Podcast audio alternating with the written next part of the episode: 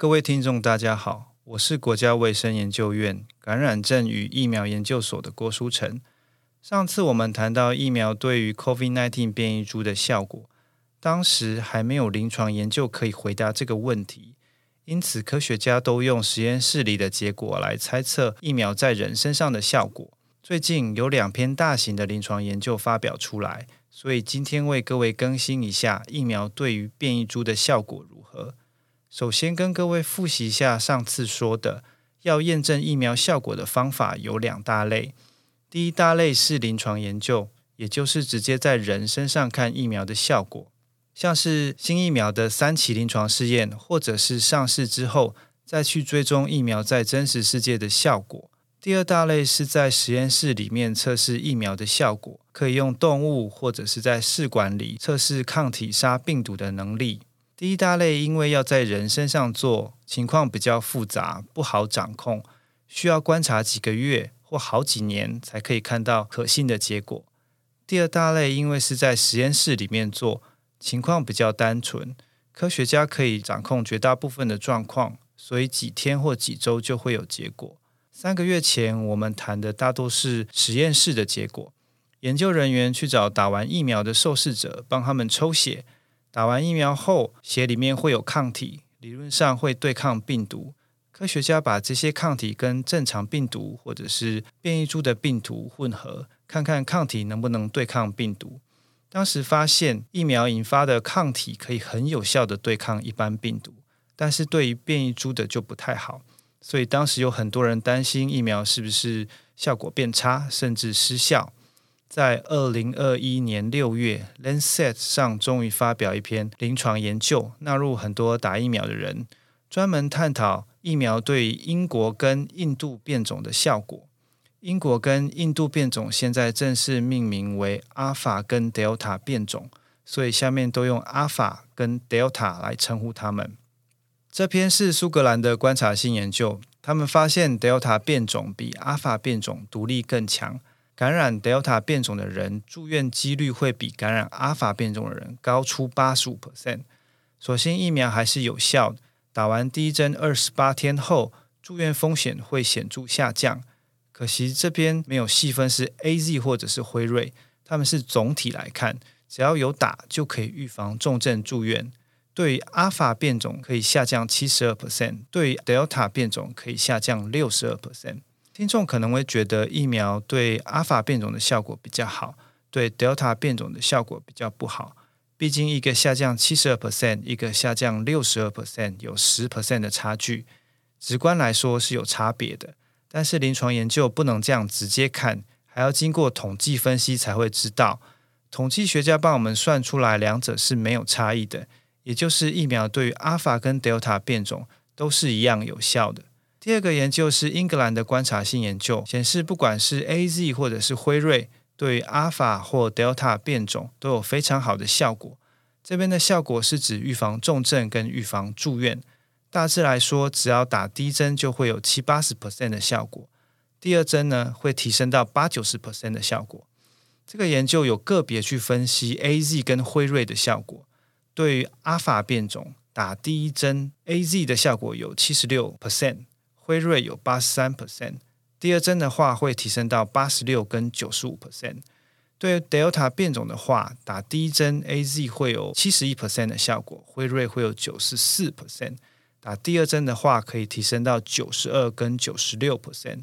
总结来说，不管是哪个变种，只要疫苗打了两针，效果都会很好，可以保护你不会重症。住院，但是听众可能觉得打了一针疫苗，在第一个研究说住院会下降六七十 percent 而已，第二个研究说住院会下降七八十 percent，以前也有研究说疫苗效果应该是八九十 percent，为什么数据都不太一样？这边有两个因素要考量，第一个疫苗定义在每个研究里面是不一样的，第二每个研究的情境其实不同，它的结果是不能拿来互相比较的。先说第一个。疫苗效果的定义有很多种，有人看所有感染会减少多少，包括有症状跟无症状的病人减少多少；有人单看有症状感染可以减少多少，他不看无症状感染减少的数目；也有人只看重症、住院或死亡人数会减少多少。所以在 A 研究里说，疫苗的效果可能是指疫苗可以减少多少感染，但是在 B 研究里说的这个疫苗效果可能是在说减少多少死亡。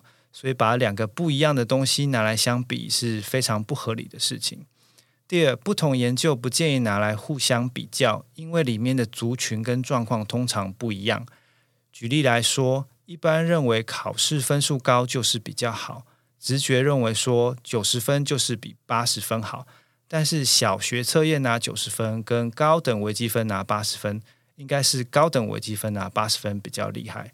因为考题不同，所以不能把分数直接相比。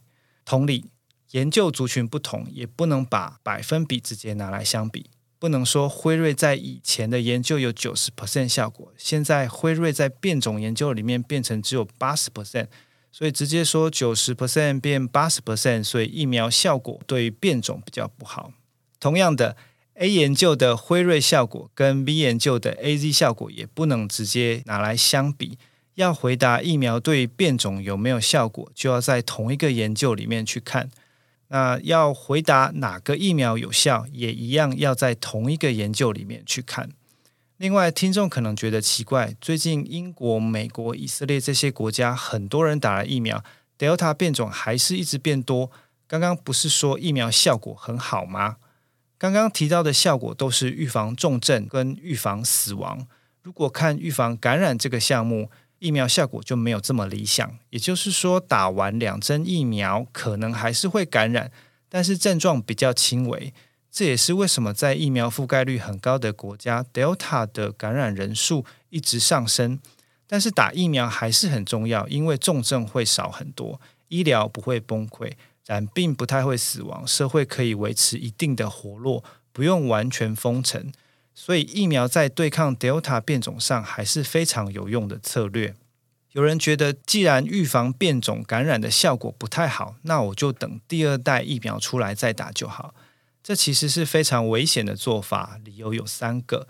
第一个，你在等第二代疫苗的时候，可能就被感染了。第二，疫苗研发需要时间，就算研发出来了，也是先被欧美国家先抢走，你可能要等非常久。第三，第二代疫苗一开始使用，对抗第二代疫苗的变种就会出来。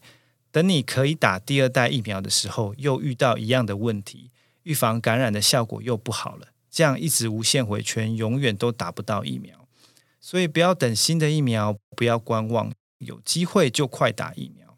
总结一下，目前两篇临床研究告诉我们，针对变异株，只要打两针，不管你是打 AZ 或是打辉瑞，预防重症的效果都非常好。